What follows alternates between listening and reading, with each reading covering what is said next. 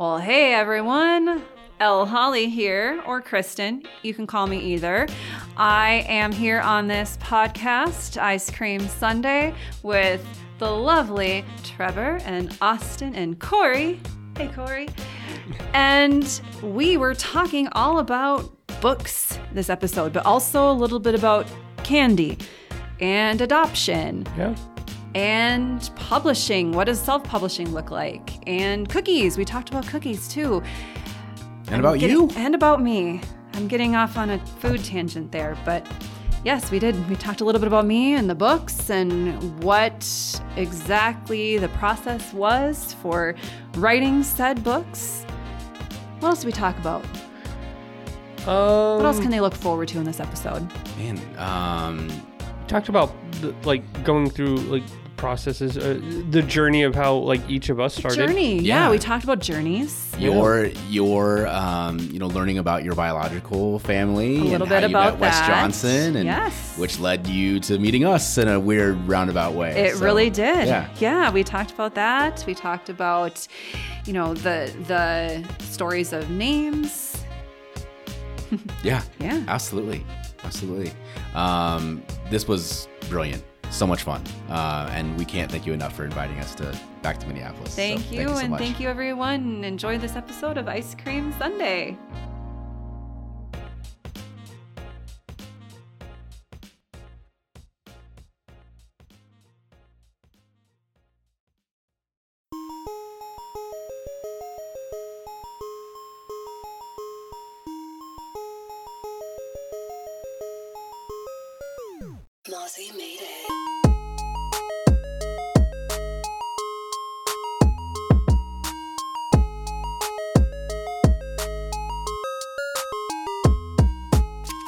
An opportunity to meet you very, very briefly, too brief, at Twin Cities Con. About a minute or so. Yes, it was Yes. about. I think ni- you were on camera for maybe all of like ninety seconds. I think so. um, But we had an opportunity to know a little bit about your story.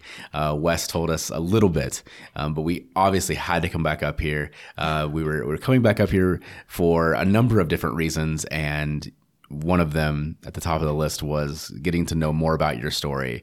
So we'll definitely dive into that, but the question I wanted to ask, very similar questions to uh, what we've asked Joe and Bobby yesterday, Sure. with how do they get into anime and how do they get into you know retail and that sort of thing. Yes. For you, I would assume you were were a reader before you were a writer.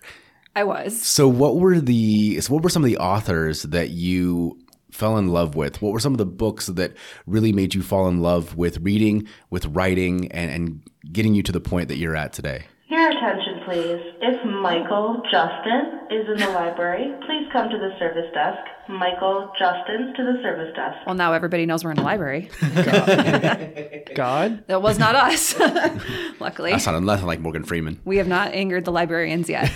so, um, yeah, I, funny enough, because you see fantasy books in front of you, you'd think I would have started with fantasy, but I was a huge Nancy Drew fan. Of course. When I was younger, I read so many, and my mom had those old, my adopted mom had those old versions of the Nancy Drew books from when she was younger. And I read through all of them. I loved the mysteries. I loved just, you know, I also really liked the Babysitters Club. And I, you know, Yep. ended up coming up with plans for having my own Babysitters Club. It was a whole thing.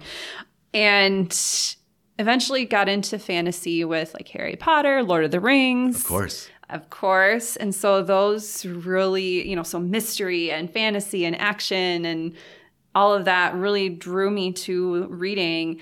As for the writing, I started that pretty early on too, uh, with fabulous things like the earring adventure, where these earrings fall down a drain, uh, and very, very exciting short stories like that. Okay. But I also was really into writing plays and making my neighborhood kids act in those plays. That I- was that was me as well. That was that you too? Yeah. Okay. So the fun part for me was telling everybody what they had to do.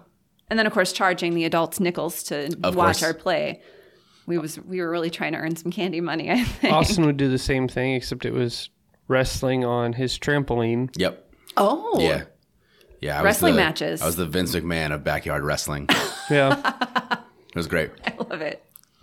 Yes, and so that was kind of my start. Was just reading a ton, uh, coercing neighborhood kids to do the plays that I wrote, and eventually that led to writing longer stories. Mm-hmm. I wrote my first novel when I was eighth grade, ninth grade. Oh wow, Yeah, that one's never going to see the light of day, by the way. what was it about Never. though? It was a fantasy. Okay. It was a portal fantasy. I don't know if you've if you're familiar with those, but that's where like a person from Earth goes through some kind of magical portal into this new Okay. magical land. Sure. Right? And it was I thought I was being very twisty turny with some of the plot points and So let me ask you a question. Mm-hmm. The Lion, the Witch, and the Wardrobe. Oh, Is yeah. that like a Oh. portal fantasy? in a way? I would say so. Okay. Yeah, and that was what another book that I you know Sure. series that I read when I was younger too. Sure, I sure. loved that thought that going through a cabinet, just something so basic as a cabinet, Yeah. you could enter this magical world, and that always stuck with me. That book introduced me to Turkish delights. I've tried them. I'm not a huge fan. Really? I know. I was like, Oh, what is that's Edmund talking about? These are the worst. I also like a lot of like silly candies too, though. Like, Okay. um, I grew up with my grandparents, um, and so a lot of the old school like uh, the strawberry candies that are wrapped Oh, yes, in in strawberry like, wrappers, strawberry wrappers, and then yes. um, a candy called horehounds. Corey here. Yeah, my great grandma always had them, like a little dish of them Okay. next to her recliner. So when we came to visit her, you know, you'd always try to, you know, hustle Right. great grandma out of a horehound. But yeah. Oh, funny. So- Yeah, no, I, I was more basic with my candies. I didn't. Really, I mean, I knew I know the strawberry ones. I'm. I've never heard of the horehounds ones though. they taste like dirt, but Do they? Yeah, I mean- okay. like really good dirt. yeah. See, I'm definitely And in as a Good kid, you're Midwestern familiar. I was gonna say, as a, as a kid, you're As a familiar kid, with the you flavor are of dirt. with dirt. Uh, I'm more of a Werther's kind of guy. Werther's are oh, Werther's, yeah, those were the ones in my grandma's purse. Yep, Yeah. all the time, never fails. We're off topic, but do We you remember? are. Um, I don't. I may, they may still make them, but um, uh, cream savers. Oh yes. Yeah. You can. I've found them Have you? at Michael's craft stores. Michaels. Interesting. Yeah. That's the last place on earth, I earth I would go look for them. Uh, but that's where I found them. So now when I take my kids there to buy crafting things, I'm like, oh, well, while we're here, This I'm is a gonna- candy influenced podcast. This is a candy motivated so. podcast. I mean, you want to talk about candies, like long lost candies. Um, the chalk cigarettes Oh, Oh, yeah. yeah. The or candy the, cigarettes. like the bubblegum cigars. Yep.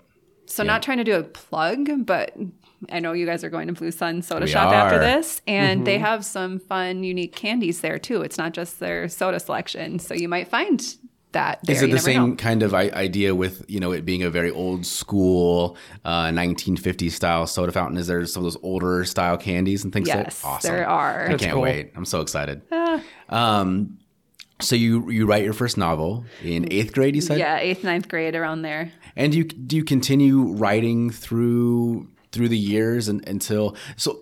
Let me ask you this: Is Yeah. Mm-hmm. the the the Fae trilogy is that the first published works you have? No, Okay, no, I actually started in 2017. Well, I wrote another book in college. Let it kind of sit by the wayside. It was the first. It was going to be a short story, and then it ended up being a novel, and it ended up being the first in a series.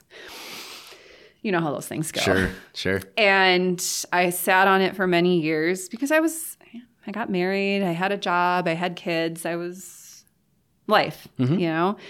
And I had a creative writing class at my job, my online teaching job, and I was talking to them about different publishing options and somehow let slip that I had this book. And they kind of turned the script on me and they're like, well, why haven't you looked into the self-publishing if, if you're telling us about it? And i had no good answer for Yeah. them. And at, i had a friend who had self-published and so i told him i'm like if i sit you down and buy you dinner will you tell me about how this works? And i've learned a lot since then and i've made a lot of changes. I'm still making changes. I'm actually working on second editions of my books right now with different covers Oh, and wow. a little bit different um, you know I'll be adding something fun in the second editions, like some artwork of the characters and stuff, just to make it Yeah. fun for the second edition. Sure. And but it's I wouldn't have been here if I didn't start there. So I'm I, I don't regret starting where I did. but I put this book out there and decided I'm going to keep writing this series then. And so I started out self publishing. And now I'm this weird hybrid because I also, all my books, my Phantasmic Wars series, that's the first, it's a middle grade fantasy series. Uh, I got a contract with a company called Books in Motion, and they produce the audiobooks of my books. That's cool. very cool. So I'm I self-publish the ebook paperback and then books in motion. If they like my books enough and so far they've said yes to all of my books they will they've done the audiobook versions which is great because I don't have this kind of fun recording equipment to do it on my own. And that's a lot of time that as a mom and course, teacher of and course. also a writer that I just don't have. Do you get the opportunity to, as the author, choose who your who reads your books for as the audiobooks? Does that make sense? the narrator yeah, the narrator. I got to say hey this is somewhat what I'm thinking Okay. and they have uh, actors that they hire for their company and so they go through their list and see which one fits my description best and so actually the same person who narrates my phantasmic wars books her name is Re- rebecca rogers she's fantastic because i have a bajillion characters in those books and she's so great at differentiating them but not in an overly you know crazy way Sure. and she also narrates books one and two of the Finding Fae trilogy. Book three is in pre production right now. That's awesome. That's cool. yeah. That's awesome. What's the um? What would you say the the, the process is for like going about? Um. Kind of like sourcing out like where to publish. Um, because I know you said you you were doing like self publishing. I do. Yeah. stuff like that. Um, would you say it's a, a difficult process to do? It is. And it's one that, like I said, I mean, I've been doing this for, or that's what, eight years now, and I'm still learning. You know, I think that it's definitely worth checking out if you have the money and the time to do the research. I didn't have the money at first, and so I took some cheaper ways that I'm like, you know what, if I had just waited, but I'm not known for my patience, I could have probably done them different differently from the start. But that's okay. Again, I don't regret. So there's a lot of different routes, is I guess what I'm gonna say, because there's no one way to self-publish. Some people do strictly Amazon, for example, because Amazon is one of the biggest retailers out there for ebooks that you can use. And so a lot of people do that. I choose not to go in on their select program to do expanded distribution that way. Um, but again, it's it's there's a lot of avenues that some people they just self-publish on certain websites that they literally just want a print copy just for themselves, you know? And so there's a whole array, a whole variety of ways that you can go about self publishing depending on your goals. And I will say one of the hardest parts for me for self publishing is I don't have that publishing house behind me helping with the marketing. I'm not that great at marketing, guys. Like, if you hadn't talked to my uncle Wes, I probably would never have like even thought to reach out to you know you and do that because it's just like I was telling you guys before we started, I I would rather just be that mysterious author that nobody ever heard of. I'm very introverted and I love talking to people, but it, it's just I would rather not have to do any of that. But I love I love connecting with people though too. So it's It's hard it's to. hard to decide because I do I, I've made some really great connections on social media too. So uh, it's one of those things I guess that you just I have to have to do, but also enjoy sometimes. But also I'm like it's a love hate Sure. Of course. relationship with that. How do you how do you find the balance between like you know just your normal life to being able to write? Um, Do you mean how I find time to write while I'm also a mom and a teacher? yes. I get that question a lot. and I'm never sure how to answer it because partly it's coffee, yep. partly it's getting up early or finding time, you know, on my work breaks to get in a few words, few hundred words, staying up late, you know, especially when you're in the thick of things and you just want to you're so close to the end and you just want to see this how this all ends for the characters and And then there's times where I just, I know I can't, right? So I just don't. But it's interesting because I have a husband and kids who are also very engaged with the process. So they've actually helped me, um, not with writing it, but my my poor husband went on so many walks with me where all I did was talk to him about the plot and the characters, and then bounce questions off of him, and he would nitpick for me and make sure that there weren't any holes in my plot. And then I would sometimes my characters would get stuck. And I know you said you write. Do you find that your characters sometimes do things that you weren't expecting? Because my husband doesn't understand that. And I tell him, like, I'm writing and my characters will get themselves in situations. Do you find that that happens when you're writing at all? Yes, um, I think it has a lot to do with how I want their personalities to be. Right. Um, like I really like this character, but it's not like yes, I am in ultimate control of how, like how I write write something out. It's just I'm not in control of how that's going to play out. Exactly. And my husband doesn't understand that. And that's okay. He's not a writer. And I, there's a few times, especially in book one and book three, where I had my characters in these situations and I was stuck. I'm like, I don't know how to get these guys out of it. My kids, who are eight and 10, are very imaginative and helped me. So there's a few plot points in these books that they helped.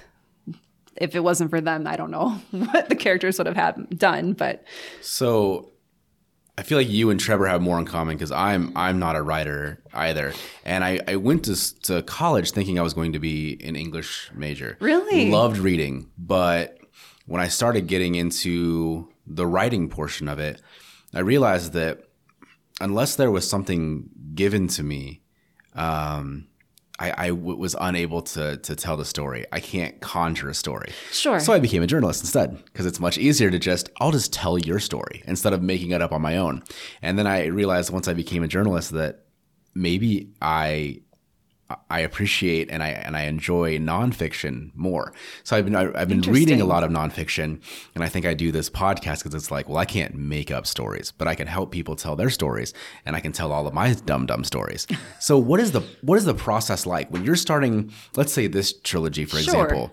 Do you have those characters set up in your mind, and you're like, this is where I want to get to, and then it just it just comes to me like how do we get there or what's that process like because i can't even i can't even imagine what it's like to put a story together Right. it doesn't make sense in to my in my head at all Well, I start with a concept. Okay. Right. So these books mm-hmm. started with the idea, and I know we talked a little bit about this when you guys were interviewing Wes, that Wes kind of helped kickstart this whole idea that I wanted a main character who was adopted like me. I didn't want to write my own story though. I'm that's not something that's something that we differ in then, you Yeah. know. And I didn't really know how to go about that. And Wes asked me, well, who says the birth parents have to be human? And so mm-hmm. that was my original concept. When I was first starting to flesh it out, they were going to be aliens. Obviously, they did not end up being aliens. and it's very different. But that's, I guess, one thing about the process, at least my process, you have to allow yourself to change and and be okay with that. If I had tried so hard to stick to my original concept, it wouldn't be the trilogy that it is. sure So you stick with you start with a concept, but then you allow yourself to change along the way. Uh, then you start, for me anyway, I start coming up with an end game.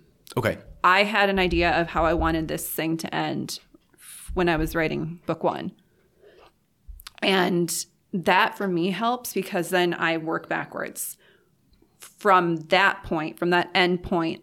What do I want my character? How do how do they get to that point? Okay, back it up. How did they get there? You know, and I didn't have book three fleshed out before book one, of course these were each I did individually, but I knew how each installment of the story, how I wanted it to end, because they were each major points in the eventual plot that led to this ending. Mm-hmm. And so for each one, then I say I took the book one and where I wanted this one to end and did the same thing. I worked backwards and I, I create what I call a skeleton outline because I can't quite just write without any plan. But I also hate doing too much in the beginning for plot and world and all that. I like to let my characters and my reader discover that as they're reading. So I have like maybe a sentence or two for each chapter and an idea in mind about how long I want it to be. And and then I start writing. And obviously things change. How do you decide when to stop Like- Writing? yeah, yeah. Like, um, like how do you decide? Like, this is a story I want to write for this book. Mm-hmm. Um, it's going to continue into the next one, but I just I want to keep going with it. Right. How do you decide? Like, when is that time to break it up? So I ask myself, what main conflict is the character going through? And I'm not talking about outside conflict, I'm talking about internal. What is my main character really struggling with internally in this book? How does that get resolved? And in the first book, Evie's the main character, she's struggling with the fact that her birth parents, who she's never known, of course, but that her birth parents are not human. And she's struggling with do I want to meet them or not? And she finds that her birth mom, at least, had left some clues for finding her. And so she's following these clues, and this whole time, like, you know, she wants to, but also is she ready to? And it ends without too many spoilers. It ends with her um, getting ready to make that final, that next step Sure. to meet them No. and so tha- and that's how I, I think about it i think about what is my main character really struggling with what is their end goal do they reach it or not is not really relevant but do they get to that point where either yes they do or no they don't is that internal conflict resolved in some way and so that is what drives the main plot then of the books so in book two um, she's got some choices to make with her birth parents. Um, spoiler alert, she has to save them if she wants to meet them. And she has some choices to make there. Like, is this worth it?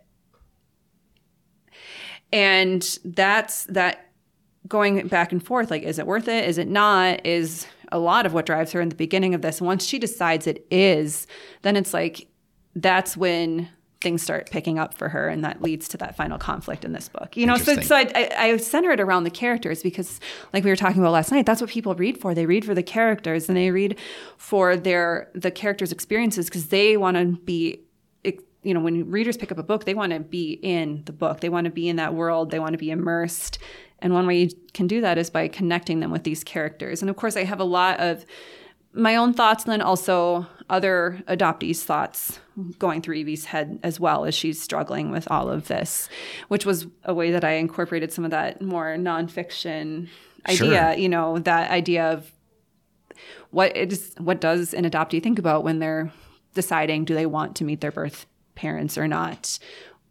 In an Evie's case, because she, like me, she was adopted when she was an infant, like she has no memory of them, you know, and so that's that's there's that question of do I meet them and open up what could be a huge can of worms? Or do I not and keep going on with my life with those questions unanswered? So another question that just kind of popped in was, um, as far as like the world building, the world lore for your books, is like the world of, of like the Fae and the Fae realm yeah yeah, um, is that no? Is that like public knowledge to everyone else, or is this like? I guess what I'm trying to get at is like, is it a shock to her that like, Oh, in the book, like, that Yeah. there's a Fae realm. Yes, yeah, she is shocked. In in this series, it's definitely like set up as the Fae realm is not known to most people, okay, and so Fae in the human realm either look like fairly human, like they can pass as human. If they're old enough, though, they'll still have the pointy ears. And some Fae, even when they switch realms, end up looking like animals or other, you know. So that switch from human realm to Fae realm, they change, and thus they kind of go hidden in our in Evie's world. Um, so she was shocked, to say the least, and that's part of the um, thing that drives her is she's got this whole new world, like not just meeting her birth parents, but this whole world that could have she could have grown up in and didn't. And in a way that's kind of on a larger scale looking at what a lot of adoptees think about is what would my world have been like had I grown up somewhere else, had I been raised by someone else. So for me personally, I wasn't adopted per se, but I grew up with my grandparents and not my biological mother, Right. biological father. So I grew up with my m- mother's parents. Okay. And then when you start to get older and you start to realize like how your biological mother, how my biological mother lives her life, like how different would things would have been? Like Right. what uh, what things would I be interested in? What things would I have done? Would I would have you know uh, would I w- ended up dead or in jail or you know not to put my mother down, but um, you know just the way that she lives her life does would that have influenced the way that I I grew up? Um, what kind of questions is the main character Evie asking herself as far as you know how would I have grown up how would things be be different if it's not too much of a spoiler It's not. She doesn't. Her internal monologue. She's got a lot going on plot wise uh, to distract her a little bit, and I think she wanted, and she felt like there was something different out there for her because once she opens up her adoption info and sees some sign that her parents are not human, she accepts it fairly quickly. And I think it's because there's that want, that need to connect, right? And so she she accepts that fairly quickly, but she still is very ignorant when it comes to anything in the Fae realm. And she does make a few comments here and there about, you know, well, I didn't know and I had no, you know, mm-hmm. For, you forget I didn't know this, you know, to especially to characters who've lived there or were familiar with it, and which is why in the books she has um, a character who actually didn't know that she was Fae until she's getting to the point where she's going to start showing her powers more. She's getting older, and so she does something and is has this like aura about her which only other fae would see and that's when Sure. so he's someone at the school and so he sees this. And now now he's like well hold on. Where did you come from? Because it's not very common to have fae in the human realm. She's a changeling you know and that's how old is the main character in this trilogy when she finds out that uh, she has non-human biological parents? She is about 18 okay. Was that around the age that you found Mm-hmm. I out you were did. Mm-hmm. adopted okay i wondered i was going to ask that Uh-huh. okay I found well, I mean, I knew I was adopted, and uh, Evie did too. So in her in this trilogy, her family um, has she's not the only kid. She has two younger sisters and two younger brothers, and they're all adopted, just like Evie is. And so Okay. she they're very open about that. So she's known that she's adopted, but her birth or her adopted parents give her the information because she's going through a lot and they're like, you know what, maybe this will help distract you. They don't know what's in it. Just regarding the Fae things, that that's something only Evie can see because of her Fae heritage. sure okay And so they are completely ignorant as to the fact that they adopted a Fae child, not Okay. a human child anyway. And so it's like me. That's actually a very strong similarity. It's like me, Evie knew she was adopted and then got information about medical background, that kind of a thing, when she was a little older. when you got that information in your personal life Mm-hmm. um, were you were you curious or, or what started that journey to learn more about your biological family I was curious. I remember actually, I found out before my adopted parents gave me my information that my mom and dad had been sending updates on, I think, at least a yearly basis to my birth mom without my knowledge. And I found this out my senior year. I was doing a project and saw this Word document titled with my name and I'm like, well, what's, what's this? And it was a letter to her. And so we had some conversations and so I was very curious and I was curious my whole life about who these cuz they're ghosts. They're these mysterious people I've never met. I don't know what they look like. I think they look like me. And it's I can't remember the exact term, but I think in the adoptee world it's called creating a ghost village. Where in your you're in your head a lot, you look at people and you just like create these stories like, well, you know, they've got my nose. Maybe they're my like cousin and you create this ghost Of family, course. this ghost village in your head. So it's very common and very natural to be curious about that growing up. And I was. And I didn't actually, I chose to wait. I didn't get in contact with my birth mom until I was in my early 20s. Okay. And that seems like it plays into the conflict of her deciding to meet her family. Correct. is just like you know uh it, with the with the parallels that you know with your life and and that being put to book as far as uh the main character it, i think it's cool that you're able to use that you're able to do that and i i, I like how easy it seems It's To- not easy. to to well at least to relate to like the conflict sure, that the character's going through. Yes. Yes. Yeah. And of course, I give Evie thoughts that I didn't personally have. I give her her own personality. She and I are not the same, but I, I let her take some of my thoughts. I let Sure. Evie's personality um, take some of what I thought of adoption and adjust it to her as a character. Is your biological mother the first member of your biological family that you met per- in person? Um, and you said that was in your early 20s. What's that experience like? It was a little crazy. So I was adopted through Minnesota through Lutheran Social Lutheran Social Services, very common adoption service in Minnesota here. And when I finally decided I'm going to meet her, I want to put out some feelers and see, you know, it was going to cost a fee to get even basic information. Mm-hmm. And at the time, okay, so early 20s, I'm not making a lot of money. I was saving up for a wedding. sure And my adopted dad just kind of looks at me. He's like, well, that's bullshit. because, you know, that information should be, mm-hmm. if you want it, available. And I found out then that there was actually a connection between my birth mom's family and my adopted mom's family.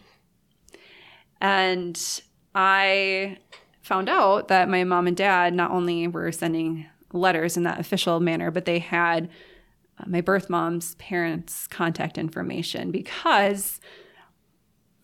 See if we can keep track of this, guys. Okay. So, my adopted mom's dad owned a business, and my birth mom's dad would sometimes do business with his business Interesting. and they were fairly friendly. Okay. They were on a fishing trip. This is where the conversation started anyway. They were on a fishing trip the year I was going to be born. And my adopted mom's dad is talking about how his daughter and son in law have been trying and trying and trying to have kids and couldn't. And then they went through this adoption agency, but this was South Korea in the 80s, and that fell through. And then my birth mom's dad was saying how his 16 year old daughter was pregnant and thinking about adoption. And I don't know how the conversation exactly went, but I kind of imagined in my head they both had that like aha moment, Yeah. you know, where they're Yep. like, oh, well, maybe we can do something about this. And obviously, Lutheran Social Services was used for the official channel, but my parents actually met my birth mom, and she because she wanted to make sure that I was adopted into a family that she approved of, and Of course. so they got to meet her. And because of that connection, when I eventually, you know, decided I wanted to contact her and I thought this process was going to take months, like to get the information, then to send the letter and then wait, my parents were just like, well, we'll call, we'll call Jim and Jan and they'll let, they'll let Sue know. Sue's my birth mom's name. Mm-hmm. And five days later, I was getting a call from Sue. And of course, she knew what day it was. It was my birthday. I was turning 22. and so I, I told my professor at, ahead of time, I was taking poetry class. I told him that I might be getting a call. It was my birthday, and my adopted mom had called me earlier because my birth mom had actually called her first and talked with her. And Yeah. I thought that was really good of Sue to do that. And so my my adopted mom, Mary, she called me and said, "You can expect a call today." Wow. That's awesome. And a few days after that, we were meeting at the Maplewood Mall here in Minnesota at Caribou. Of course. And- it's Minnesota. Yeah, it's you have Minnesota. to. You have to. And we met for the first time. And she and my six half sisters all ended up Wow. attending my wedding the next year. Holy cow. Yeah. So, what was it like meeting your birth mother? Like, did it feel awkward? Were you nervous, anxious? Of course, I was nervous, anxious. I'm always awkward, by the way. so of course, uh, but it it was nerve wracking. It was exciting. It was too short, but also just enough time. And I I'm grateful because I it was Thanksgiving weekend, so I had that those days off of school, Sure, off sure. of college, and so I was at home and I was just I was able to decompress and kind of work through everything and there was a lot to process. Not only that I had six half sisters, but she told me in that first conversation that, you know, my birth father, Jason, had died a long time ago. And so that was another thing. Like, how do I process that grief? I've never met him, but I never will get to now. You know, it was that grief of what could have been almost. So these these stories and and we just met, you know, less than or a little more than two months ago now. Um, so I haven't had an opportunity to read your trilogy yet. But from what I know about them, and then other stories that are uh, have a similar like this main character learns something about himself. I'm thinking of like uh, Percy Jackson, right?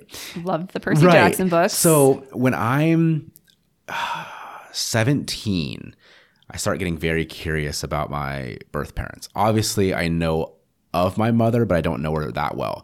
So I grew up with my grandparents, and my mother decided when I was six years old she's going to go to Texas, and I just don't see her from the time I'm like six to 18. I might see her maybe once a year, once every 18 months. But my biological father is an immigrant from Laos. Um, After the Vietnam War, Governor Ray in Iowa opens up Iowa to refugees of the Vietnam War. My father happens to be one of them, but then very quickly uh, moves into a town of 1,800 people and gets a white woman pregnant. So he didn't stick around very very long. okay. So I don't get a chance to meet my biological father. So when you look like me and you are uneducated, you just assume because you look like every Mexican to ever Mexican, you're just Mexican. Um, and then you're 17 years old and you find out that you're Laotian, and you're like, I don't even know what that is, and no one does. So then you're you're researching um, Laos, and you're lear- you're learning all about this brand new culture that you know nothing about, and this new language and this new religion. Um, Right. You know, because the vast majority of people from Laos are Buddhist, um, and so then you I get to meet my biological father when I'm 17, and um, then I find out that every Asian person in Des Moines I'm pretty much related to, and so uh, it's just this whole new crazy world. So. I kind of resonate with these stories, and And, and, Evie has that moment too. Yeah. She when she finds out and she's like, okay, there's some that my, maybe my birth mom was right in this letter, and we are fate. And the first thing she does is she goes on her phone and starts looking up everything she can about the fairy realm and what stories are out there. And obviously, in her head, she's like, well, these are stories put out by humans, so maybe they're not totally Sure. accurate, but Sure. there's something anyway. And yeah, that's actually one of the first things that she does. And that's the thing. Like, had I been Hispanic, right? Let's say my father was an immigrant from Mexico. I probably could have gone online and found out everything I wanted to learn about Mm-hmm. Mexico. But there's 70,000 Laotian Americans, right? So very small population. Oh, sure. And it's like one of the poorest countries. There's not a whole lot of immigrants to the United States. So learning about my my father's culture and and that sort of thing, and he speaks very broken English, despite the fact that he's been here for 35 years. Um, so trying to get that information from him is even difficult. Um, and so yeah, just trying to learn a little bit about you know I I was I was raised white farmer in a, in Iowa. So to learn about a whole nother culture is just um, a little bit over my head. But you but you grow up around um, nothing but white farmers, and you're like, well, something's amiss here. Like I don't look like anybody else in the town, and I, but I don't really know why. You know, I something's different, something's Yeah. off, but I don't understand why. So, uh, like I said, these stories and obviously Percy Jackson, things like that, they Right. really They- resonate with me. So, I, I get that. And Evie, I don't think she's ever necessarily felt that something's amiss per se, but she, it was like hindsight is twenty twenty. She's like, oh, my hearing's always been really good. Oh, I've always been able to kind of like hide in the background if I want to. I just thought I was, you know, like just kind of sliding down in my seat. Nobody's gonna pay attention, and I hope this isn't a offensive question, but you've you've added a lot of things about your personal life to the main character of these books, and then things like. Um, you know the Fae have great hearing. Things that are not. No, uh, so, so- I'm so sorry, but things that are completely the opposite of you and your personal life. Yes. Do you? Is that a? Do you Is make those decisions on purpose? Is that intentional? That was a little bit, although that one is also partly based on mythology anyway. Sure. That Fae do Sure. tend to have keener senses. But I did mention the hearing a few times because, yeah, it would be great to hear out of both ears and sure- really well. I'm sure This Corey man would would. feel I'm the sure. same way Yeah, would about love to be able to smell. Oh, Yeah. you can't smell. We make fun of him all the time. It oh, comes up on every episode. My disabled little boy. Yeah, no, and and for me, the hearing it's been my whole life, and so I've never known what it's Sure. like to actually be able to hear from both ears. And it's funny because so in in the books, actually, kind of similar to Percy Jackson, and I don't know if it's necessarily that um, it's because that she's Fae, but Evie does have ADHD. It doesn't really come into play too much, with, except for that she's fairly forgetful, somewhat impulsive, and she's easy to sneak up on, despite her hearing being very keen and kind of gets made fun of a few times for that. It's just because her brain is elsewhere. Now you brought up your biological father, Mm-hmm. and he passed away very young. How old would you have been when he passed away? So he passed away in 1997. I would have been eight, nine. Okay, Mm-hmm. so unfortunately, do not have the opportunity to meet him. But um, it, for those that have listened to previous episodes of the podcast, um, you obviously do a lot of research and, and get to meet some of his relatives. I have. Yes. Um, we touched on this a little bit. Mm-hmm. What is it like to find out that your uncle is world renowned voice actor and the voice of the Washington Capitals, Wes Johnson? So it was a little probably underwhelming at first because I didn't. I was just looking at his name, and it's a very common name, Wes Sure. Johnson, right? And I'm like, okay, cool. So finding, you know, what I did to find him on social media is I was on Ancestry, looking up information on my birth father's gravesite, and I see this name keep cropping up. Wes Johnson, Wes Johnson posting stuff about my birth father. So I'm like, he must be related to me, right? I mean, logical conclusion. of right? course. And I then saw that what would have been my grandma, so Jason's mother, had passed away in 2017. So the year before I was doing all this research. And I thought to myself, maybe this is my Nancy Drew kind of coming out here, right? I was obsessed with Nancy Drew for so long. So I'm like the inner sleuth.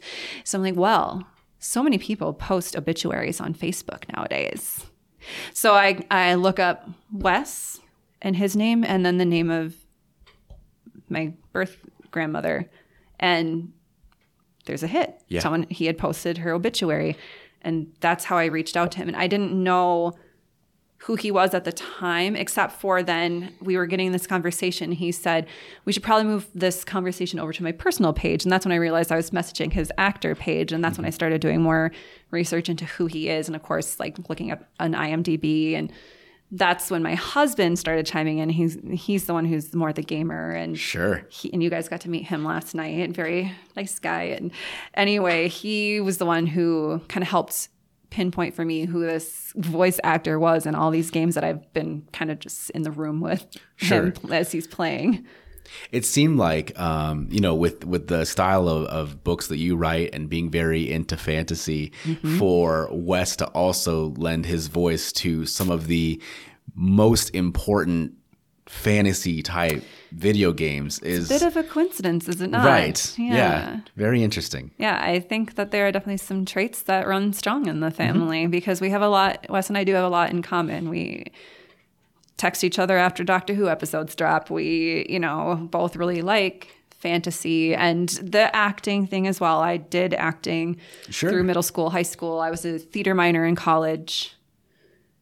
I did some community theater as an adult. I've become more of a viewer instead of an actor now, but Of course. there is that connection as well that desire to be in another character and acting and in front of audiences Now, and- did it take long to get a response from Wes when you No. initially messaged him? no he messaged almost right away and that was from him that i found out that i had two half brothers um, That's, I'm- that's crazy. I know. Because, like, typically, and you said you messaged his actor page. at first yes Yeah. So I'm sure a bunch of people do that. Okay but I how many people a- message saying like i'm I jason's was daughter just going Sure. to ask that. Yeah. What do, what do those first messages say? Like, I didn't know what Wes's connection to me would be, so I said "Uh, I. It was kind of one of those, hey, I know this is out of the blue. I think we might be related, and I told the detail, like you know, I was born in 1988. I am the daughter of, and you know, Jason and Sue, and and you know, um, kind of gave a little bit of the context there, like I was adopted, and and so I think that caught his attention. sure. Uh, I found out later that he didn't even know about me. Jason didn't tell very many people about me, but my birth grandfather knew. So Jason's father, Tom, my grandpa Tom, I know him now. And he was the one who confirmed it because after Wes told me about my half brothers, you know, I reached out to them and one of them responded almost right away and was fairly receptive to the idea that perhaps his father had other kids and was really excited because he didn't have a sister.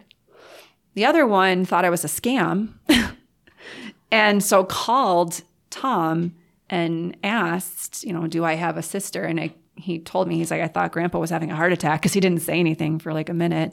And then finally it was like, yes. And I did end up opening a can of worms a little bit because nobody in that family knew about me. Sure, sure. Because I think you had talked about how your biological mother and your adopted family, they kind of had a connection, right? Right. So is Wes the first member of your father's family that you connect with? Or were That there? I connected with, yeah. I mean, we didn't meet until Sure, yeah. Until Twin Cities Con in two months person. ago, yeah. yeah, but we he was the first one I connected with, and then he was the one who got me connected with my my my brothers, with Tom, and that started that whole connection with that side of the family. So, oh, I'm sorry. Selfishly, it was a wild thing to think about at mm-hmm. Twin Cities Con. I think, okay, Joe Moore, for example, who we interviewed yesterday, he uh, is the creative force behind a clothing company here in Minneapolis um, called Rude Katana. It's a very anime inspired, and he had a booth just down, uh, like two booths down from us at Twin Cities Con. And so we connected with him, and he's one of the reasons that we wanted to come up here as well because someone, my man over here, has never been to Mall of America. Just so happens that Joe works in an anime. It's called Anime Fix. Okay. And it's inside Mall of America. That's where he sells his clothing. Yeah. So we wanted to come up and we wanted to do the Mall of America. We wanted to come sit and see you and have a fancy dinner and all of those experiences. So he's he's talking to us about how you know it's his first opportunity on a podcast and he thinks that we're just the coolest because like oh man like you guys have a podcast and you travel and all of this stuff and like we're dumb we're just like we're just this little you know show of dumb dumb stories so I will fit in well then. I think I think it's it's crazy that we go and all we wanted to do was interview this voice actor that meant so much to us in these video games that we um I should say that they love that I'm just now getting into. Starfield was actually the first game that I ever played that Wes was in. I haven't played any of the Fallout games. I haven't played any of the Skyrim or Confession, Oblivion. I still haven't played any. You need to. They're phenomenal. So we go and, and we just want to talk to him. And then at the end of the interview, he introduces us to you. Correct. Right. And I guess we, through social media or through talking to you, we find out that that was the first weekend that you guys had hung out in person as well. right. And then it dawns on us selfishly that the first time that you guys are ever on camera together as a, let's call it a media appearance, it's our stupid little podcast from Iowa. It sure is. And so we're just we have these interactions where in and of itself just talking to Wes would have been enough. But then well, no, he's wonderful. but then he shares this to talk to. beautiful, very personal moment about his family with us, which is just it's mind blowing that he would um, just kind of give us that weird opportunity to introduce um, you know his his niece who also happens to be a you know a creative mind and an, an author and um, and of that same kind of very nerdy mindset as well that you fit in 100%. perfect with not only our show but Twin Cities Con as a whole and also what he's known for with being in in this kind of fantasy realm and that sort of video game um, it was this brilliant moment that we never ever could have imagined that we would we would have so um, and that's why you like nonfiction, right? You can't make this stuff up. exactly right. Yeah, exactly right. There's no way I could have, if I w- could have created the perfect scenario, it never would have been like, oh yeah, so we get to interview this man that means the world to us, but then also the, the cherry on top is is this whole new person that um, is now a friend and we go to dinner with and yeah, we do. so To your, I put on a fancy dress for you guys, by the way. I wore I sweats appreciate all so day much. yesterday, Yes. and then I'm like, you okay. and Ty looked fantastic, Thank you. so I appreciate I, it. you know, um to your guys' credit, like bouncing off of what Austin said, like when we when it kind of like realized to us that like like this is the first time that you guys have met together.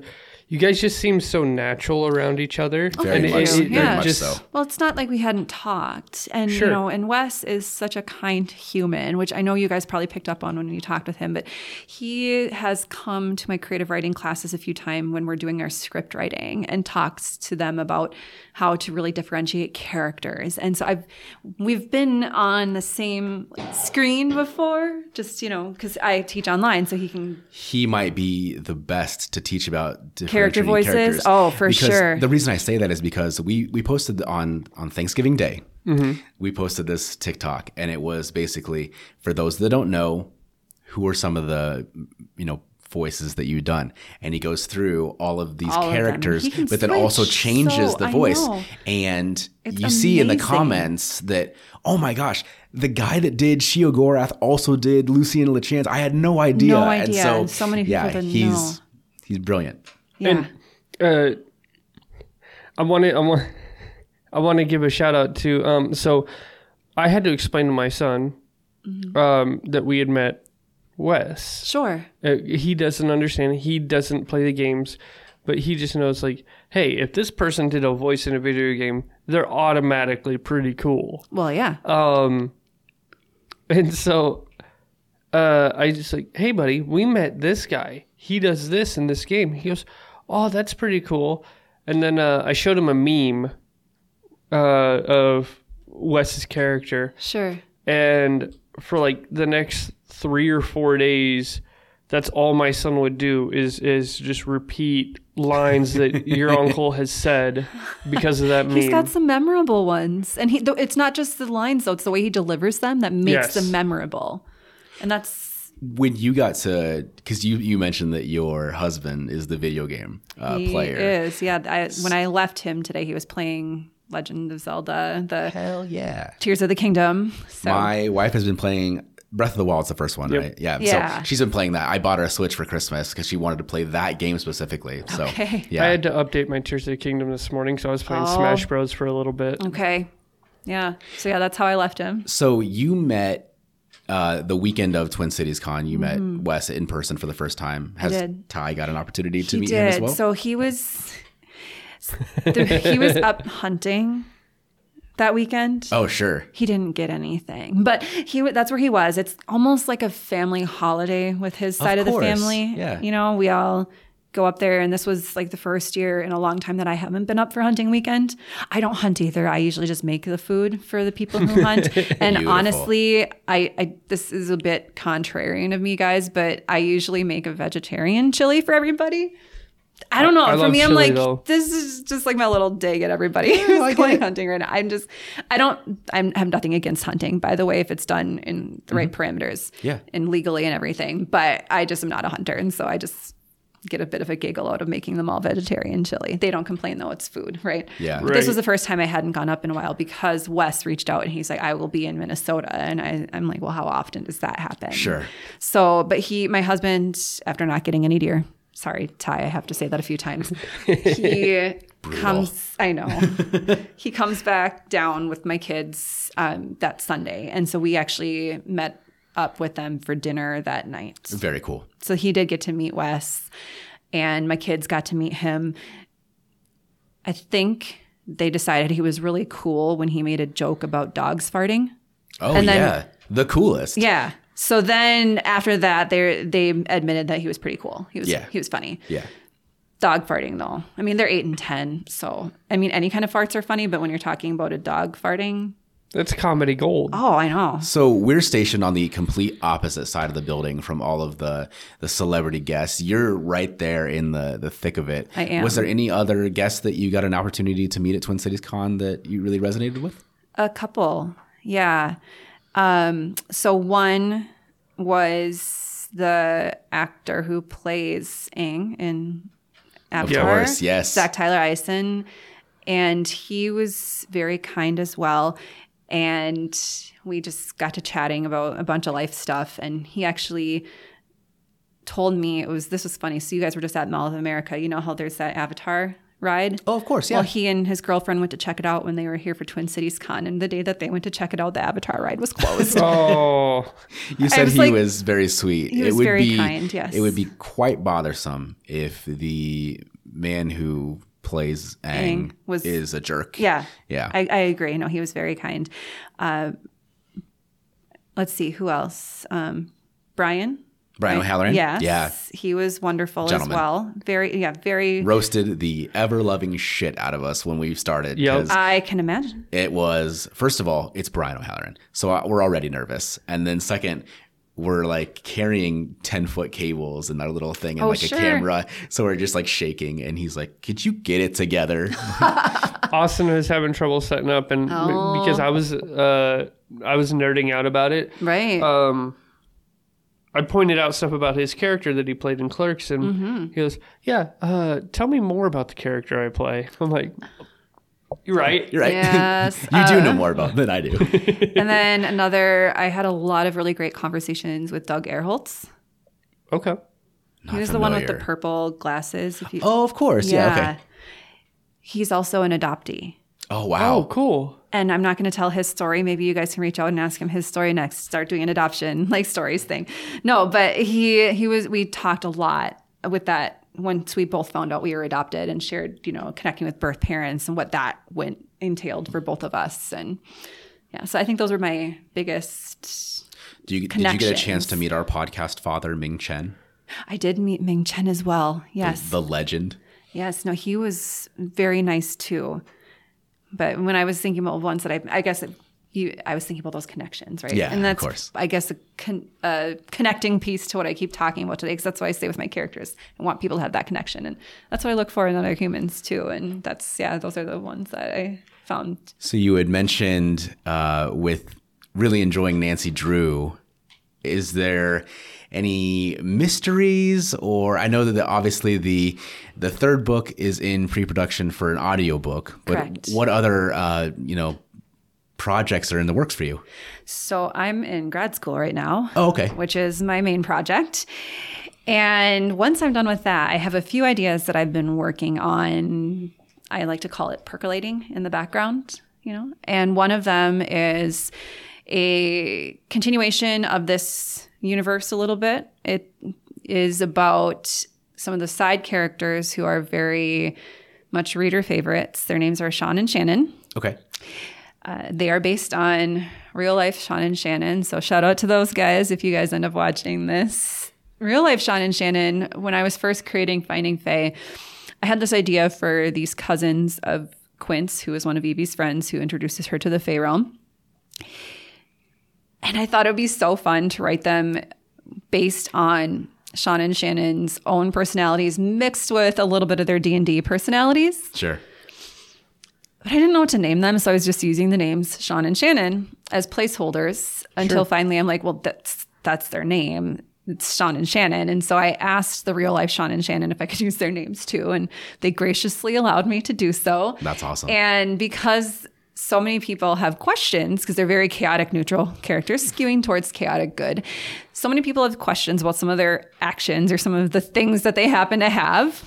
So I have this idea of a short story collection featuring Sean and Shannon that would be called Double the Fae because every book in the trilogy has Fae in the title and they're twins, both in real life and in the books.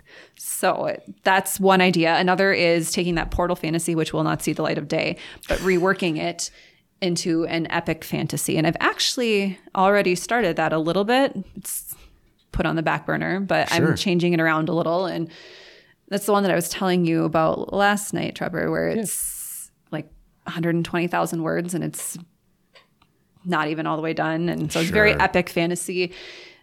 And that version of it might eventually see the light of day. We'll see. That'd be cool. Awesome. Yeah, You said that there were many, many different ways to self publish. there are. uh, and I'm sure there's many, many different ways to find your works. But if if people were interested in finding what you've done, what you have published, what would be the best method for them to do so? The best method would probably be to either go to my website, which is just elhollywrites.com. So elhollywrites.com. Or one of the easiest places to find the books is also on websites like Amazon. Um, Barnes and Noble will sometimes show them on there too. So some of the big name places. I'm working. That's one of my projects that I'll be working on during grad school. Is slowly getting my books into more bookstores Awesome. We've covered how I'm a bit of an introvert, right? Mm-hmm. Mm-hmm. So I don't super love like going and talking to people I don't know. And so I think that's been stopping me all these years because I'm like, that's a lot of people I have to talk to. And they don't know my books. Well, you don't know us very well, and you've done great for the last hour, and you did wonderful for two hours last night at dinner. So Well, thank you. When I'm trying to sell my own books, though, it's a bit of a different Sure. story, Sure. you know. But at this point, I feel like I've got a little bit more to stand on than I did all those years ago when I first started because Finding Fae, um, so the first book in the trilogy, actually last year was a quarter finalist in the BookLife Prize contest, which is offered through Publishers Weekly. very cool. And it's the BookLife Prize is specifically for indie published books like mine are. Quarter finalist means that it was the top 10 in its category, That's awesome. which I think is a That's something it's, pretty some, big. it's awesome. And it's something to stand on where you know a lot of times the issue the the hurdle that a lot of self-published authors have to face is no one knows about you. And so a lot of places aren't necessarily willing to take a risk on buying your books and selling your books if they don't know who you are. And i i hope i think that at least being able to say well my books at least one of them has achieved this Sure, sure. should help get a foot in the door. It's my hope anyway. So that's kind of the next step for that part. But that is a definite hurdle for self publishing. Unless you are self publishing and you are very extroverted and you are fine entering your book in a bajillion contests, you know? I feel like, and maybe you're the same way. I can talk about myself, or I can talk about pro wrestling or whatever I'm interested in for Sure. days and days and days. But then someone asks me about the podcast, and I'm just like. I just get really small. I'm I just like, feel yeah, I the just there's this dumb little you thing I do, and then my wife is like, she's like, it's not a dumb little thing. Like No. you, you and Trevor and Corey, you work your asses off at this My every husband week. says pretty much the same thing Yeah. to me about my books because Sure. I'm just like I'm such a small potatoes author, and then he's like everybody loves potatoes. Yeah, that's true. Yep. Yep. Don't forget Heather. Yes, and Heather, of course. Heather is the whole reason we started doing conventions, which has done nothing but help um, just explode our our show Go Heather. outside of the living room into conventions and traveling and coming back up here for this. So yeah, I've, uh, like I said in previous episodes, like I I don't know anything about video and and I'm also a control freak, which those two things don't align very well because I, I should be as a control freak. I should be doing the video. I know nothing about it, so I handed the reins to Corey. Um, He's, like done that face amazing. he's back done there. amazing, but for me to give up that control is very difficult for me, and also like for me to give up the control of like I'm booking every convention that we go to to put that in Heather's hands. It's just like, you know what? Screw it. I know it gets done, and I know it gets done well, and she has built these uh, incredible relationships with um, uh, Nerd Street, which is the ones that do like Des Moines Con and Twin Yeah. Cities Con. They have a new one called Mad Expo in Madison, Wisconsin. Oh wow. Um, that relationship could not have been built without her. So it's kind of like how uh, yesterday when we were talking to Joe, um, we mentioned, or, or like I had mentioned, like this is something that feels like it just gets easier uh, the more we do it. Um, the more we go out to these conventions, uh, events, stuff like that. It's gotten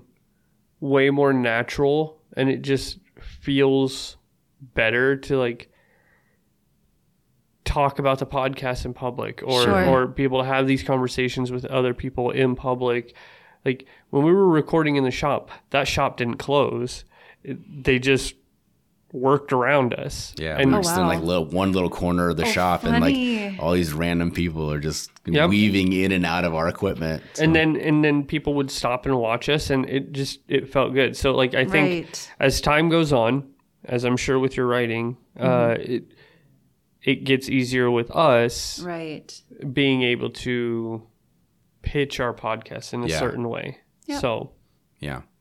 My my my number one goal for or number one uh, advice rather for introverted people because I, I feel like I'm extroverted by some things but if I have to talk about myself I get very like small Yep. and introverted is that once that nervous energy of like doing it the first you know one or two times is gone um, make sure that you're you're still excited for it and not taking it for granted because I feel like um, when things get super easy and and uh, you kind of get good at it, then there's some times where you're just like, yep, it's just you know, it's just going to Trevor's apartment and, and recording with people, and then a lot of our guests are You just lose that like our magic that friends, way then. yeah.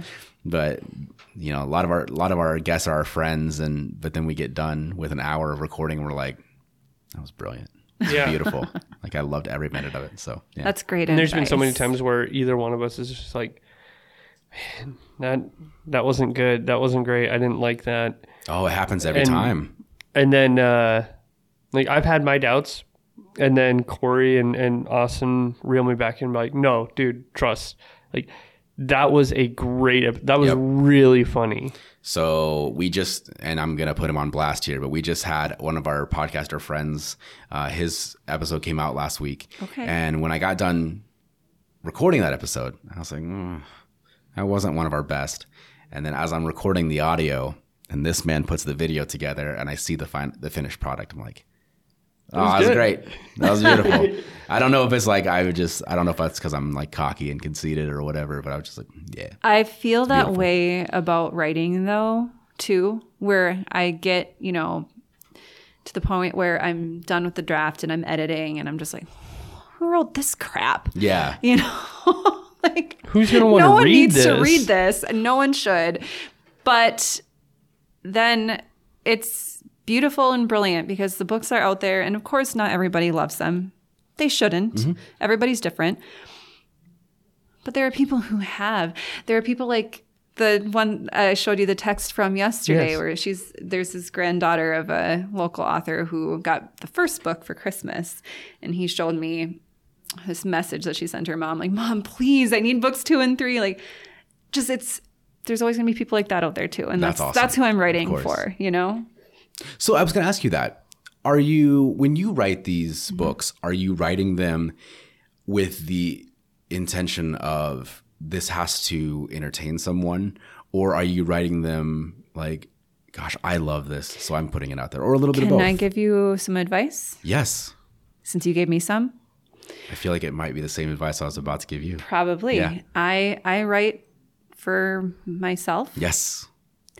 If other people happen to like it, great. But if I'm trying to write with the only intention in mind to entertain others, it's not going to come across as genuine. Yep. It's not going to come across as, you know, me and and and my own writing style. This is this is me. This is what I like to do. This is what I thought was pretty funny, pretty interesting, pretty action packed. And it's if I were to write for others, it would have looked different and Yep. it wouldn't have been what it is. Yep. I was just gonna say the exact same thing. I just went on this. I, I go on these rants on Facebook sometimes, um, probably about once a week, and I piss a bunch of people off, and I don't care. That's It's true. Um, but I went on this rant about, to people thinking about putting a podcast together because we may or may not have caught one of the podcast influencers in the Des Moines area in the act of buying Instagram followers Oh. and writing articles about himself. So Oh. he published an article. Uh, I won't say any names. He put, no, no, published but- an article about um, 10 entrepreneurs that are redefining success. And it's like this former Premier League soccer player that started this big uh, sports management company. And he has hundreds of thousands of followers on Instagram.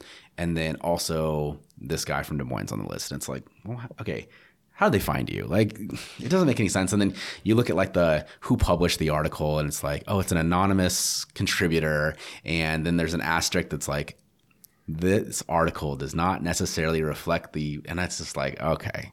Hmm. Anyway, so I went on this rant about authenticity and being Yes. genuine, and my whole thing is, if the four of us, the three of us in this room, and Heather can listen to this product or watch this product and be very, very excited about what we put out, Yeah. yeah, I, I, I'm, I can only assume that other people are going to like it too. And if they don't, eh, Right. well, at least we're proud of, of it. I would That's- much rather fail being true to ourselves than to succeed not being true to ourselves. Well, right. And that's how I feel about my books and also about what I put out on my social media, which Mm-hmm. if anyone wants to follow me, my Instagram and my Facebook is at El Holly Writes, so E L Holly Writes. And what I put out on there is just what amuses me. I have a Friday funny every Friday, just and there's ones that I think are funny, and usually they're related to Lord of the Rings because I'm obsessed.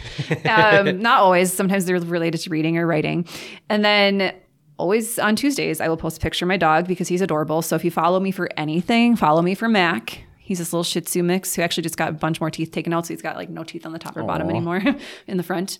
It's pretty cute. And then um, anything else. And so sometimes you'll see me posting about my baking, which you guys got to experience some of that baking So today. It's one of my passions. And so it's not all just book stuff because it's me that I'm putting out there. It's little bits of me anyway. Yeah. I love when people take, uh, you know, gingerbread cookie, for example, and you're like, What, where'd you get that example? and you're like, so it doesn't have any gluten, it doesn't have any of this, and it doesn't have any of that, but it's still delicious. I'm just like, I'll be the judge. you were a little skeptical Okay. last night, weren't you? yeah, a little bit. I was just like, so you took all the good stuff out of it, but no, it is delicious. I will say it's wonderful. not low on sugar, but That's I mean okay. the, the amount of What do you mean it's okay? I'm very diabetic. I'm not. But yeah, I know. So like the most sugar in there is probably the icing that's on there because. I mm. don't make my own icing. I just use the Betty Crocker cookie icing. The best icing. Yeah, but the cookies themselves, like if you take the icing off, the only added sugar in them is maple syrup and molasses, and it's only two tablespoons of maple Love syrup molasses. in the whole thing. Two tablespoons in the whole cookie recipe, right. and a tablespoon of molasses in the whole thing. Doing a lot of walking today. We'll be, we'll be oh, fine. It'd be good, but, but I mean the amount of sugar for the amount of cookies is really not that bad. Yeah. And it's not processed mainly. I mean, it's a little processed, but you know what I mean. It's yeah. If I go into a diabetic coma, we'll know who to. I will take the blame. No, it's probably gonna be with when you go and get a bunch of candy and soda after I know. this. yeah, I cannot wait.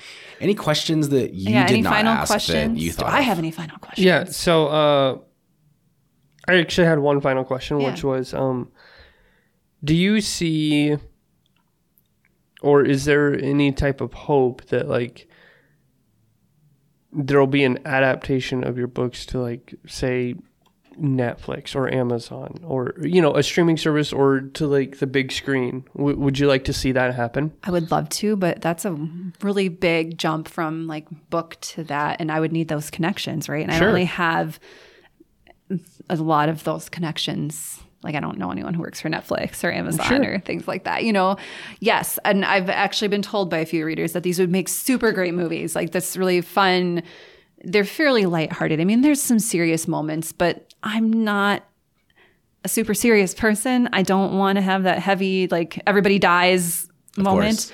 I do that enough when I teach Hamlet, which I just finished with my students this week. You know, like we we have a lot of that stuff out there. So these are just they're fun, they're lighthearted. Like there's high stakes, but at the end of the day, you kind of know that the main characters are going to be okay. Absolutely. Cool. Anything that we didn't ask about that you'd want to talk about? Oh, let me think. Um, not that I can think of. I'll probably think of something later and be Yeah. like, "Can we do a follow up interview, guys?" Because we didn't didn't cover this. But Any random questions for us? We I don't, I don't know why we we do that sometimes, and guests come up with interesting questions. ooh, let's see. So I asked you guys last night about ice cream Sunday and why, and you said you didn't really have a good. I don't. I don't even remember like, like, the. you so guys we- need an origin so story, though, is what I'm saying. in- I think there's been a couple times where Austin Yeah. has given a definitive like this is how this is how it came about. This is I don't even know is, if that's the real answer. Right. So we started a podcast and it only ran for 14 episodes called Ice Cream Sunday in 2016. Mm-hmm. And then we took six years off. I was right. and those six years, this man relentlessly begged me to bring back a podcast. And I said, if we're going to do it, then we're going to do it right. And I bought all of this equipment and the audio quality is much better than it was. And we finally took it seriously. And lo and behold, look what happened. There was somebody recently that asked me, um, "What's a good starting point to like get into the podcast if I were to listen?" And you know, we have our favorite episodes, Mm-hmm. and that's all well and good. But um, as much as this would help us out, it, it, it is a genuine uh, answer to that question, which is just start from the beginning. That way, you can see like how we started out. And then progress up to 80 plus episodes now to where like it's Right. gotten better over time. Well, and I similar origin story. If I hadn't started where I did, I wouldn't be where I am. But I Right. did not know what I was doing. I didn't take six years off, but I I've learned along the way, and I'm sure you guys have too. You know, starting somewhere, it's not nothing. Like you've got to start somewhere. We had to take six years off to live a life, so we had stories to tell. Yeah. Uh, you know that's that's the way I look at it. Um, so in 2016, when we when myself and two other hosts started the podcast, he was a guest on an episode, and these two actually had a podcast together. Um, I wasn't married. I didn't have kids yet. He didn't have kids yet. He wasn't married yet. Kids make a big difference. Yeah. they change your perspective Um, on a lot of things. so just everything has changed and even even from the time that we brought the show back in 2022 he was married but he didn't have Caden yet Sure. Heather wasn't pregnant with the second child I Yeah. wasn't married yet so there's been two baby announcements there's been So much engagements there's been we brought this dum dum on I'm the dum dum. What's up, guys? but uh, yeah, it's. Um, but then you go back and and you think like I bought all this equipment Right. and I know how to use it and whatever, and then you go back and listen to some of our first episodes and it's like I don't know what I'm doing. This they sound terrible. yep. Um, okay, why orange then? Ooh, um, it is orange because David Richardson, who was uh, one of our co-hosts in 2022 when we brought the show back, and one of my original co-hosts, he drew the original logo and just happened to color in with orange crayon the uh, the cone orange. See, I love that. And it just so it fits and so so well. when we when I redesigned the logo with what it is now, I was just like, I gotta keep it orange just as a tribute to David. Um, That's beautiful. I love that. RIP. Yeah, R.I.P. to a real one. Um, I'm sorry. That's also a running joke. No, no, no. no, he's not. So- he's not dead, Oh. but he's dead So, to us. so there was a um, I'm still sorry. Like that's you know. it's it's a running joke because uh, for a while, um, you know, due to personal reasons, uh, David wouldn't be able to make it to certain episodes, certain Sure. recordings, and so uh, we'd make the joke like, David I- died. David I died. see. I see. Yeah, but we need to get him back on the show We do. eventually. Um, I think the name Ice Cream Sunday you asked. Um, I really like puns, and I thought it would be fun. At the time in 2016, there were podcasts that I listened to that were like, "Hey, new episodes on Tuesday, new episodes on Thursday," and I was like, "We're gonna corner the Sunday market." Usually no one's doing anything, you know. Sure. Um, I am not the most religious person, so I was like, my podcast is going to be church for a lot of my friends. You know, it'll give them something to listen to while they're making Sunday brunch, or Oh, you know. sure. So, um, so I was like, we'll release on Sunday, and then we decided to bring this show back and we were looking for a title and i was like the show's not going to be anything like what the original ice cream sunday was but i like the name and it seems like everyone else likes the name too um, and then we go to conventions and we have this big banner that says ice cream sunday and sunday's at the bottom so they can only see the words ice cream from far and they think that we're a vendor of ice cream and then they get really That's how we get them. yeah they get really pissed off when they come to our booth and find out that we're not selling ice cream but you know it's okay but uh So you do have an origin story. Kind of, yeah, I guess. No, you Yeah. do. I It's a just villain don't know. one. Yeah, it was it was it was it took some twists Yeah. and turns throughout. I guess I didn't tell you guys the pen name how I came up with Yes, that. that's what I was going to ask. I Yeah. totally forgot. because my name is Kristen, Right. which has nothing to do with El or Holly. Um, but so in seventh grade, this would have been like a year or so before I started writing my first novel. Uh, that's when I was starting to really think I want to write and be a published author. I and truth be told, that would have been around when Lord of the Rings was coming out in theaters, and I was just awestruck by Tolkien's work. I read, I watched The Fellowship of the Ring, and then I went back and I read all like the whole trilogy. I read The Hobbit, and then I was confused as to why they revealed Gandalf coming back in the commercials for the 2 towers. Because I'm like, what about the people who haven't read? They wouldn't know. Why did you show that? I'm getting off on a tangent. So here. many uh, tangents I could go. off oh, I know. So around that time period, I really was starting to envision what if I became an author someday? And I came up with El Holly. Um, originally, it was going to be Elizabeth Holly because Elizabeth is my middle name. Okay. And then Holly is the road that I grew up on. And I kind of mashed them together. That's very cool. And so I, it was Elizabeth Holly for the longest time. And then I, when I had that stu- those students in creative writing, kind of pushed me, you know, why haven't you thought about doing this? I had a choice. I could publish under my name, which I like, or I could have that homage to my seventh grade self Yeah. who wanted to publish. And That's really cool. and I shortened it to L just because it sounded snappier to me in my Yeah, head. yeah, you know. no. Although I've had a few people who accidentally think it's like E L Holly, like initials, like J K Rowling or J R R Tolkien. You know, EL fudge. yeah, it's not though. It's just L. I love it. Yeah. I love it. So there we go. That's the Last name. question I'm going to mm-hmm. ask. And we used to do this and we got away from it. Oh, we, we oh, started doing it again. we just started doing it again. What's your favorite flavor of ice cream? my favorite flavor of ice cream. Oh, that's a hard one to choose from. I mean, there's a lot of great flavors. I will say before I was, I found out I was gluten sensitive. My favorite flavor was if you guys go to Cold Stone ever, mm-hmm. the cake batter ice cream. I would get mm-hmm. that with cookie dough, Yep. Mm. the Wonderful. best. And I have not been able to get that since, which is very sad because my stomach hates me if I have gluten. But second favorite then after that would probably have to be. Oh, this makes me sound like such a little kid. Cotton candy ice cream. That was Jordan's. Yeah. So Nothing wrong with that. at all. No, but it's it's it is kind of a little kiddish, but that's okay. I, I like the very sweet ice cream. if you ever make it uh, to Des Moines, Uh-huh. we'll take you to this ice cream place that's literally right down the road from where I live, Okay, um, called Home Sweet Cone. That's our favorite place to go. Wonderful. that sounds It's delicious. I love ice cream. Um, my favorite is their salted Oreo, That sounds really good. but they do ha- offer the gluten free options as well. that's wonderful. But it, I highly recommend that place. I'll have to keep that in mind. But of course, I can't go there without you guys now. So if I'm if I find myself in Des Moines, I'll hit y'all up. Watch, she'll she'll send a selfie and be like, "Hey, look where I'm I am." going am." to say the same thing I say to everyone we've ever interviewed outside of the Des Moines area. If you're ever in Des Moines and you don't let us know, We're gonna It's have over for some- you. It's I'll be you'll be RIPing me in an yeah, episode. RIP to a real one. Kristen, thank you so much. I appreciate it. Yeah, no, thank you guys for this opportunity. This has been really fun.